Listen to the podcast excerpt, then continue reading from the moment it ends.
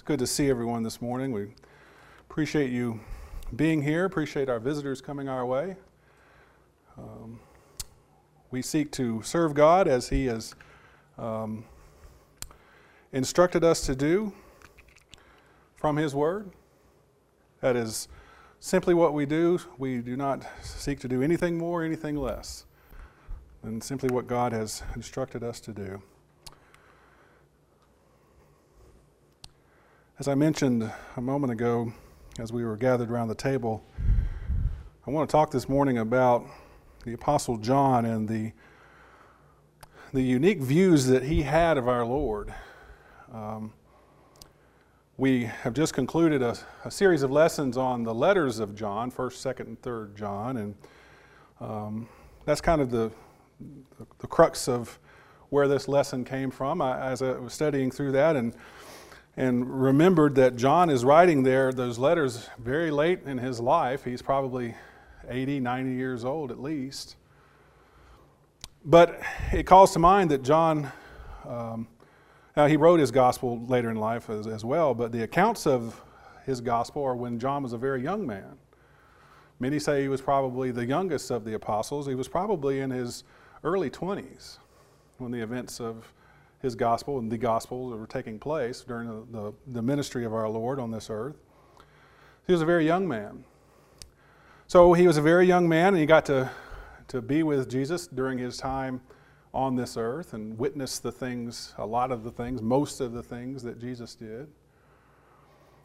And then later on in life, he reflected on those things, and he wrote letters to certain groups of people and told them about those things and reminded them about those things. And then John had a very unique view of our Lord as he was given a revelation, as he was given a glimpse into heaven, into the spiritual workings of the kingdom. And he wrote those things down in the book we call Revelation. And so John has a very unique view of our Lord. He has very interesting views of the life of our Lord, and as he lives his life, he reflects on those, and we can learn a lot from this man and what he has written down for us and others as well. So this morning, as I mentioned, we want to look at John's views of Jesus, and for the purposes of our study, we'll look at it this way, that John had three views of Jesus. I will tell you as we go forward, we're going to be doing a lot of reading from the text this morning, so I'd encourage you to take your Bibles and follow along with us. I think it's very important, those of you who know me well, have been around me a while, I rely heavily on Scripture in my lessons, and there's a good reason for that. I believe in Bible-centered preaching and teaching, and that's where we need to focus our minds and our thoughts. But this lesson especially is very deep in Scripture and rooted in Scripture, because what I want you to see is these views that John had on our Lord, and how the writings then might open up to you a little bit more in thinking about these things. So let's get started and understand this first about John's view of the Lord. First of all, he had a real view of Jesus. And this real view of Jesus is recorded in the Gospels. For instance, if you look in Matthew chapter 4, let's begin there. Let's understand this man, John, a little bit about him. And we don't have time to go into a terrible lot of detail, but we're going to look at a few things.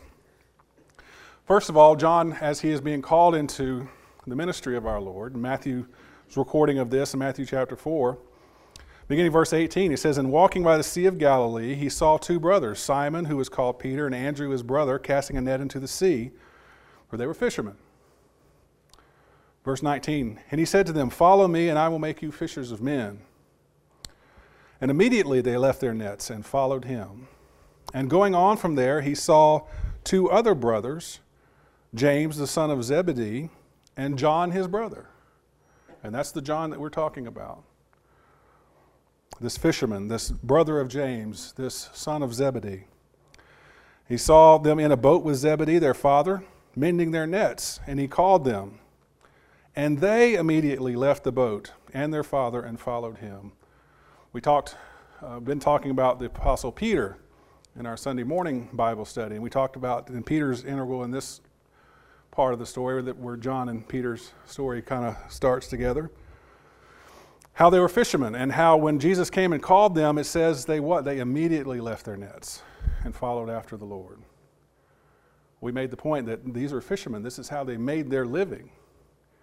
Yet when the Lord came and called them, they dropped everything they had, shall we say, and followed after our Lord. So this is the beginning of the view that John would have of our Lord. And we see in this beginning that it begins with his faith.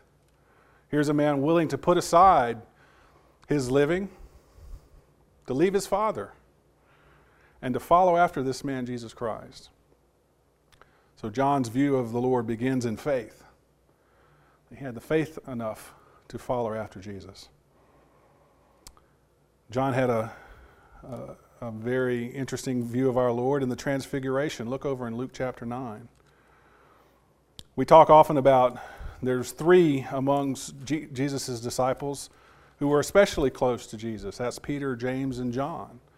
So while the disciples had a very close look at some of the things that Jesus was doing during his ministry, Peter, James, and John had a very intimate look because they were considered that inner circle, those that were closest to Jesus. So some of the things they witnessed, none of the other disciples witnessed. So in Luke chapter 9, beginning verse 28, and we won't read all this account, but I want to point out a few things. It says there, in some 8 days after these sayings, it came about that he took along Peter and John and James and went up to the mountain to pray. And while he was praying, the appearance of his face became different, and his clothing became white and gleaming. And behold, two men were talking with him, and they were Moses and Elijah, who, appearing in glory, were speaking of his departure, which he was about to accomplish in Jerusalem. Stop there for just a minute and think about that little scene. Here's Jesus and Moses and Elijah, and what are they talking about? They're talking about the departure of Jesus, which he was about to accomplish in Jerusalem. We just called that to mind as we gathered around the table, that departure, where Jesus was going to be put to death and be raised again on the third day, and how that's the basis of our faith. But that's what they were talking about. Verse 32, now Peter and his companions had been overcome with sleep, but when they were fully awake, they saw his glory and the two men standing with him. Come down to verse 35, and a voice came out of the cloud saying, "This is my son, my chosen one, listen to him." See, John was a witness of this. He saw the transfiguration of our Lord, where God spoke from heaven and said, "This is my beloved son. You listen to him." So John had that unique vision of our Lord being given the authority by God from heaven. "This is my beloved son. Listen to him." As we mentioned this morning, John had that unique view of being there when our Lord was crucified. Over in John chapter 19, I read from this morning during our time around the table, so I won't read it again, but understand again what John is able to see. So John had been called by our Lord, and in faith, he left his livelihood behind and followed after him. He saw him being transfigured. He saw the Lord God, God Almighty, speaking from heaven and saying, "This is my son. Listen to him." And now John is a witness to him being put to death. Think about, and remember, John was probably a very young man. Think about what he has already seen. Now think about this. John saw the resurrected Christ. In John chapter 20, beginning in verse 1, it accounts how he and Peter went to the tomb. And they're running, and John outruns Peter and gets to the tomb first. If you look down in verse 5, it says, "And stooping and looking in, he saw the linen wrappings lying there, but he did not go in. Simon Peter therefore also came, following him, and entered into the tomb, and beheld the linen wrappings there, and his face cloth, which had been on his head, not lying with the linen wrappings, but rolled up in a place by itself. So the other disciple who had come first, that's John, and entered there, he saw and believed. Now think about what John has been able to see. Well, again, this recap. Jesus called him, he left him, left his work to follow Jesus in faith. He saw the transfiguration when our Lord spoke from heaven, or when God spoke from heaven and said, "This is Jesus, my beloved Son." He saw him put to death on the cross. And now he has seen the empty tomb. A little later on in chapter 20, he's going to see Jesus himself. If you look there in verse 19, he says, "When therefore in the evening, on the first day of the week, when the doors were shut and the disciples were in for the fear of the Jews, Jesus came and stood in their midst and said to them, 'Peace be with you.' When he had said this, he showed them both his hands and his side. The disciples therefore rejoiced when they saw the Lord." So John not only saw the emptiness of the tomb, but he saw Jesus Christ in the flesh. And he bore the wounds that were there. A little later on, John will see him at the Sea of Galilee, and he'll see him ascend into heaven. It ought to make us think a little bit more, and I read this verse a minute ago. Let's look at it again in chapter 20, verses 30 and 31. Given just what John has witnessed in his life, let's shed a little light on verses 30 and 31. "Many other signs, therefore, Jesus performed in the presence of the disciples, which are not written in this book. But these have been written that you may believe that Jesus is the Christ, the Son of God, and that believing you may have life in his name." Now think about the authority, the resume, if you will, by which John writes those things. He has seen Jesus. He's been with him in his ministry. He saw him transfigured on the mount. He saw him crucified. He saw the empty tomb. He's seen him in the flesh. It gives him a lot of credibility when he says, "These things have been written that you may believe that Jesus is the Christ." Why? Because John believed. When he saw that empty tomb, that's when it says, Scripture says, that's when he believed that Jesus had risen from the dead. So John had a very real view of our Lord because he was there when all these things were taking place. John also had a reflective view of our Lord. And this reflection is recorded in his letters. As I mentioned, we just studied 1 John and 2nd and 3rd John. If you look there in 1 John, beginning, let's look at a few things that speak to this. First of all, understand in 1 John 1, verses 1 through 4, John reminds his readers there that he was an eyewitness of the things that our Lord was involved in. In 1 John 1, beginning of verse 1, it says, "What was from the beginning..." Remember, think about the authority, the experience by which John's writing these things. "What we have heard, what we have seen with our eyes, what we have beheld with our hands concerning the word of life. And the life was manifested. And we have seen and bear witness and proclaim to you the eternal life which was with the Father and was manifested to us. What we have seen and heard, we proclaim to you also, that you may have fellowship with us, and indeed our fellowship is with the Father and with his Son, Jesus Christ. And these things we write so that our joy may be made complete." Does that give you a little bit deeper appreciation of what he just said there? We have seen, we have heard, we have touched, we have handled with our hands. And now we're telling you about these things, when we have told you about these things. This isn't some clever devised tale that John has come up with. John was a witness to these things. And now as he writes to remind these Christians of these things, he writes from this place of authority. Remember, he's an older man at this time. In 2nd and 3rd John, he refers to himself as the elder. And he was probably late 80s, early 90s when he wrote these things. But he's reflecting on the life of Christ as he saw it, as he heard it, as he handled it with his hands. And why did he write these things?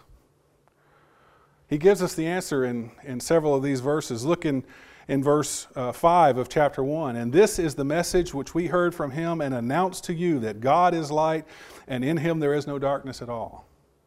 So here I am, John. I have witnessed these things. And why am I writing? I am writing to you to tell you that God is light. In chapter 2 and verse 1, he says, My little children, I am writing these things to you that you may not sin.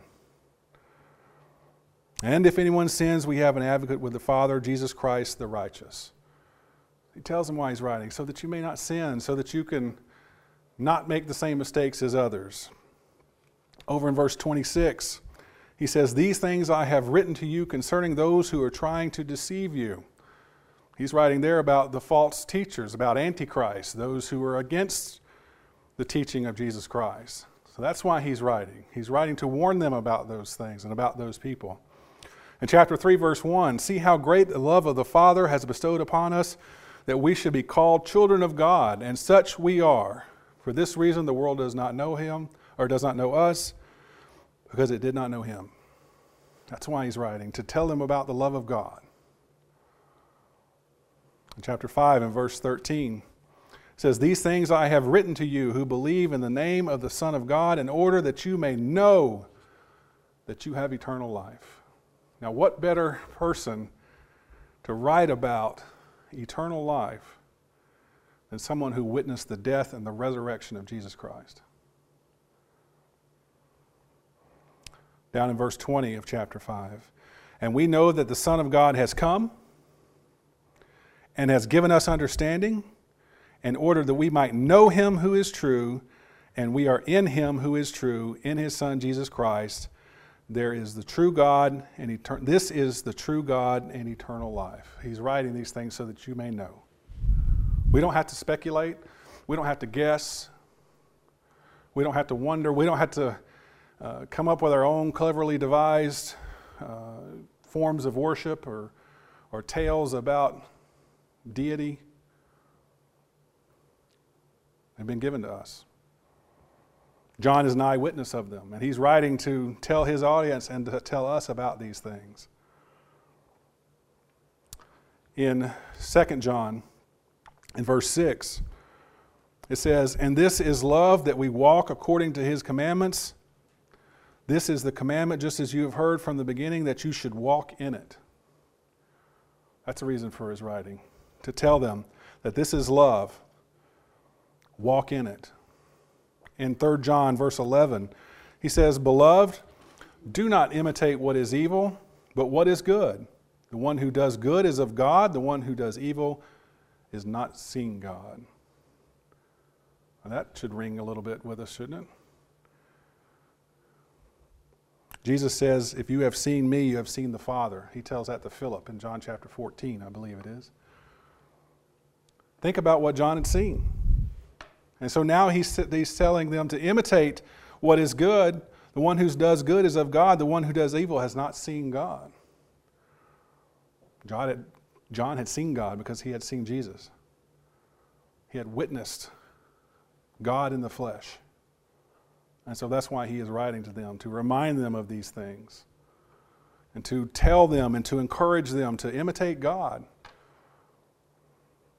and to be a child of his. The last view that we'll talk about this morning that John had of Jesus was a revealing view. And that view is recorded in the book of Revelation. John had a very unique view of Jesus. If you look there in chapter 1 of Revelation, understand this first, that John got to see the glorified Christ. Remember in Acts chapter 2, as the apostles are standing there and they witness Jesus go into heaven. And then Peter stands up there on the day of Pentecost and gives that sermon, where he says, Jesus has gone into heaven and has sat down at the right hand of God. Well, John's going to get some views of that. And he's going to get a very unique view of the Lord God, of Jesus Christ, sitting at the right hand of God.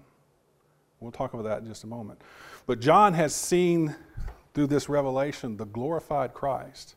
So he saw his death, he saw his resurrected body, and him in that resurrected body. He saw him ascend into heaven. And now through this revelation, he's going to see the glorified Christ. Chapter 1, beginning in verse 9. I, John, your brother and fellow partaker in the tribulation and kingdom and perseverance which are in Jesus, was on the island called Patmos because of the word of God and the testimony of Jesus. I was in the Spirit on the Lord's day, and I heard behind me a loud voice like the sound of a trumpet saying, write in a book that which you see, and send it to the 7 churches, to Ephesus and to Smyrna and to Pergamum and to Thyatira and to Sardis and to Philadelphia and to Laodicea. And I turned to see the voice that was speaking with me. And having turned, I saw 7 golden lampstands, and in the middle of the lampstands one like a son of man, clothed in a robe reaching to his feet, and girded across his breast with a golden girdle.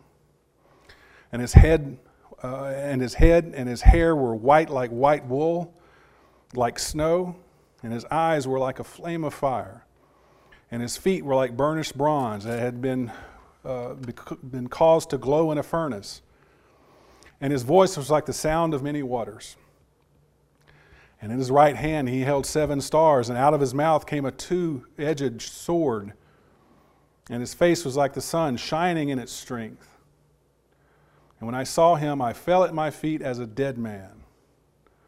And he said, and he laid his right hand upon me, saying, do not be afraid. I am the first and the last, and the living one. And I was dead, and behold, I am alive forevermore, and I have the keys of death and Hades. Write therefore the things which you have seen, and the things which are, and the things which shall take place after these things. As for the mystery of the 7 stars which you saw in my right hand, and the 7 golden lampstands, the 7 stars are the angels, the 7 churches, and the 7 lampstands are the 7 churches. John had this very unique vision of the glorified Christ. I wish we had time, but we don't, to talk about each one of those things that are descriptive of Jesus and what they mean, but we get the idea, don't we? That this is the glorified Christ in heaven. As I mentioned earlier on, Jesus came and fulfilled the work that was given to him to do. Very early on, and all the way back to that promise to Abraham that was given, God promised that through Abraham all nations of the world would be blessed. And that came true in Jesus Christ. Through Jesus Christ, all nations were blessed. And how were they blessed? They were blessed with salvation. They were blessed with the ability to be saved from their sins. And that crosses all boundaries in this world. Everyone has the ability to be saved. Everyone is subject to salvation if they will believe in Jesus Christ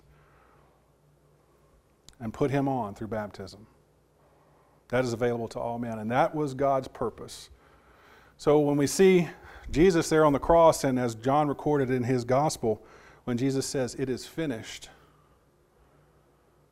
it rings a little bit more soundly with us now, doesn't it? What does it mean when he says it is finished? Jesus' work on the earth was finished. He had accomplished all that God had given him to do in his ministry, and all the promises that were going to come through Jesus Christ, because he had been put to death at the hands of men. All those prophecies were fulfilled. So in chapter 5 of Revelation, John gets to see these things taking place on the spiritual plane, on the heavenly plane. It says there, chapter 5, beginning verse 1, and I saw in the right hand of him who sat on the throne a book written inside and on the back, sealed up with 7 seals. This is the picture of God the Father sitting on the throne, holding this book in his hand. And I saw a strong angel proclaiming with a loud voice, who is worthy to open the book and to break its seals? And no one in heaven, on earth, or under the earth was able to open the book and to look into it. I will tell you, again, we don't have time to go into all the details, but the book that God is holding is symbolic of God's plan, his eternal plan for mankind, his eternal plan for everything. It says it's written on the inside and on the out. It's complete, it's full, and it's in his right hand. And so they're asking, who is able to open the book and to break its seals? Verse 3, and no one in heaven or on earth or under the earth was able to open the book or look into it. And I began to weep greatly because no one was found worthy to open the book or to look into it. And one of the elders said to me, stop weeping. Behold, the lion that is from the tribe of Judah, the root of David, has overcome so as to open the book and its 7 seals. We understand who that is, don't we? Who was it from the tribe of Judah? It was Jesus. Who was it from the root of David? It was Jesus. Verse 6, and I saw between the throne with the 4 living creatures and the elders a lamb standing as if slain, having 7 horns and 7 eyes, which are the 7 spirits of God, sent out to all the earth. Now understand, this is why we have to be careful in reading Revelation. John just saw Jesus as standing with a white robe, or with a robe reached all the way to the ground, and his hair was white, and his eyes were shining like fire, and out of his mouth came a 2-edged sword. Now he sees him as standing there as a lamb, as if slain. Having 7 horns and 7 eyes, which are the 7 spirits of God in all the earth. The point is that these are visions that John is having. These are visions of the glorified Christ, and the description has something to do with the message that's being spoken of. We have to be careful in taking these things literally in that sense, because what's important is the message that's being given here, and that's why the appearance of Jesus is the way that he is. Verse 7, and he came and he took out of the right hand of him who sat on the throne. And when he had taken the book, the 4 living creatures and the 24 elders fell down before the Lamb, having one harp and a golden bowls full of incense, which are the prayers of the saints. You see how these things are symbolic, the heavenly symbol, the symbolic of the things that are going on earth. And they sang a new song, saying, worthy art thou to take the book and to break its seals, for thou wast slain and did purchase for God with thy blood men from every tribe and tongue and people and nation. And thou hast made them to be a kingdom and priests to our God, and they will reign upon the earth. See that vision that John is having? He's visualizing the things that are taking place in heaven as we've seen them play out on earth. Jesus came and took that scroll from God's right hand. That was God's purpose, and he fulfilled it when he was put to death on the cross. And then as they saw Jesus ascend into heaven, and Peter talks about how he went into heaven and sat down at God's right hand. This is that view in heaven as these things are taking place. Jesus took that scroll, and in other words, he was able, he was the one worthy to fulfill God's eternal plan. Him and him alone. So John got to see, not only on earth, but in this vision of God's eternal plan being fulfilled. We read from Ephesians chapter 1. Let's go back there for just one second. Brad read this a few minutes ago. He read a couple of verses. I want to read a couple of verses before, or at least a few verses after. Ephesians 1, beginning verse 9. And he made known to us the mystery of his will, according to his kind intention, which he purposed in him, with a view to an administration suitable to the fullness of times, that is, the summing up of all things in Christ, things in the heavens and things on the earth. In him also we have obtained an inheritance, having been predestined according to his purpose, who works all things after the counsel of his will, to the end that we who were the first to hope in Christ should be to the praise of his glory. All things are summed up in Christ. So all things that we have talked about, John got to witness in such a unique way. Paul tells the Ephesians, all those things are summed up in Christ. He has made known the mystery of his will. He has made it known to us. It was revealed, it was concealed to those prophets of old. They wrote about the coming Christ, but they didn't understand exactly all the details. But they wrote about him, guided by the Holy Spirit. And now Paul is saying, we get to rejoice because the mystery has been made known to us. That coming Christ, that Messiah, is Jesus the Christ. And he has been put to death. He has been raised from the dead. And we have eternal salvation. We have a hope of eternal life in him as the fulfillment of God's eternal plan.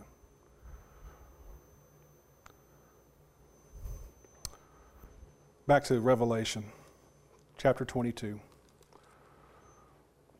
John got to witness the final message from Jesus. Chapter 22, we won't read all of this for the sake of time. But he begins there in verse 1. It says, "And he showed me the river of the water of life, clear as crystal, coming from the throne of God and of the Lamb. In the middle of its street, on the other side was the river, was a tree of life, bearing 12 kinds of fruit, yielding its fruit every month. And the leaves of the tree were the healing of the nations." Come down to verse 6. "And he said to me, these words are faithful and true, and the Lord, the God of the spirits of the prophets, sent his angels to show his bondservants the things which must shortly take place. And behold, I am coming quickly. Blessed is he who heeds the words of the prophecy of this book." And come down to verse 8. Let's remind ourselves about John. Verse 8, "And I, John, and the one who heard and saw these things. And when I heard and saw, I fell down to worship at my feet of the angel who showed me these things. And he said to me, do not do that. I am a fellow servant of yours and of your brethren, the prophets, and of those who heed the words of this book. Worship God." Verse 10, "And he said to me, do not seal up the words of the prophecy of this book, for the time is near. Let no one who does wrong still do wrong. Let the one who is filthy still, and let the one who is filthy still be filthy, and let the one who is righteous still practice righteousness, and let the one who is holy keep himself holy." Verse 12, our Lord speaking again, "Behold, I am coming quickly, and my reward is with me to render to every man according to what he has done. I am the Alpha and the Omega, the first and the last, the beginning and the end." Come down to verse 16. "I, Jesus, have sent my angel to testify to you these things for the churches. I am the root and the offspring of David, the bright and morning star." See, John gets to hear these last words in this book of prophecy. And the last words spoken of Jesus are, "I am coming. I am going to come again." Come down to verse 20. "He who testifies these things says, yes, I am coming quickly. Amen. Come, Lord Jesus." See how John has this unique view of our Lord. He had a real, he had a reflective, and he had a revealing look at our Lord. He got to experience our Lord in a very unique way. He got to experience him during his time on the earth. He got to see those things that we talked about, to witness those things. And through his eyes, we have a complete view of Jesus. We see the man. We see the man being beaten and scourged and crucified. And we see the man resurrected from the grave, still in that body that bore the scars. And then through John, we get to see the glorified Christ. We get to see him in heaven in his glorious form. And we get to see those glimpses of heaven, how he was worthy to fulfill God's plan, him and him alone. And then at the end of Revelation, we could get that glimpse of heaven and of a time that awaits us when this life is over. And Jesus says that, "I am coming." And he says not only that, but he says, "I am coming quickly." See, there's an urgency in that last part. And John says, "Yes, Lord, come." John was ready. Are you ready? Are you ready for the time when Jesus will come back? Because if you don't believe anything I've said, please believe what I have pointed to you in Scripture. Scripture says he's coming back. Scripture says he has been glorified and is sitting at the right hand of God, worthy to complete God's eternal purpose. And in him, everything has been summed up. Everything exists in Christ. Our faith is in the Lord Jesus Christ and him who has fulfilled God's ultimate plan. I'll leave you with this. Again, John 20, verse 31. These things have been written so that you may believe Jesus is the Christ, the Son of God, and that believing you may have life in his name. I hope this has given you an appreciation for the Word of God and how important it is to our faith to see how God has carried out his eternal purpose of saving man from his sins. And through John, we get to see how that played out. And John says, these things have been written that you may believe that Jesus is the Christ. He believes. He believed. One of the things that he saw. But he's saying that these things have been written so that you may believe. If you have not put on Christ, if you have not believed in his name, I would encourage you to do so. To become a part of the kingdom, a citizen of the kingdom. If as a child of God you have stumbled and you need the prayers of the congregation, you can let that be known by coming forward as we stand and sing to encourage you.